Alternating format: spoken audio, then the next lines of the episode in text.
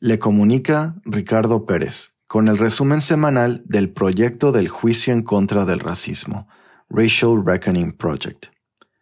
La primera semana del juicio por asesinato de Derek Chauvin estuvo llena de testimonios emocionales. El jurado escuchó de varias personas que fueron testigos del arresto y asesinato de George Floyd, incluyendo el testimonio de una niña de nueve años, un hombre de 61 años, un bombero y un luchador profesional de artes marciales. Varios de los testigos rompieron en llanto a revivir el traumático evento.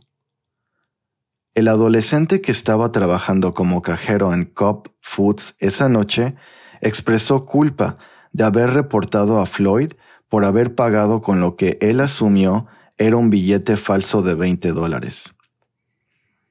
Una adolescente quien filmó el asesinato de Floyd en su teléfono dice que no puede dormir y en la noche se la pasa disculpándose a Floyd por no haber podido ayudarle más. La persona quien fue la novia de George Floyd durante tres años testificó.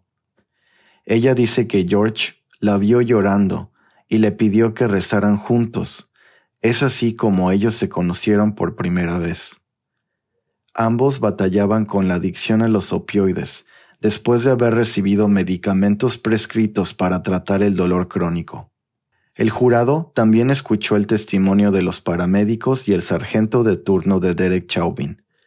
El sargento dijo que, en su opinión, Chauvin debió de haber quitado su rodilla del cuello de Floyd en el momento que fue esposado. Los miembros de la familia de Floyd se turnan para sentarse en la sala de la corte. Hasta el momento, ningún miembro de la familia de Derek Chauvin se ha presentado al juicio.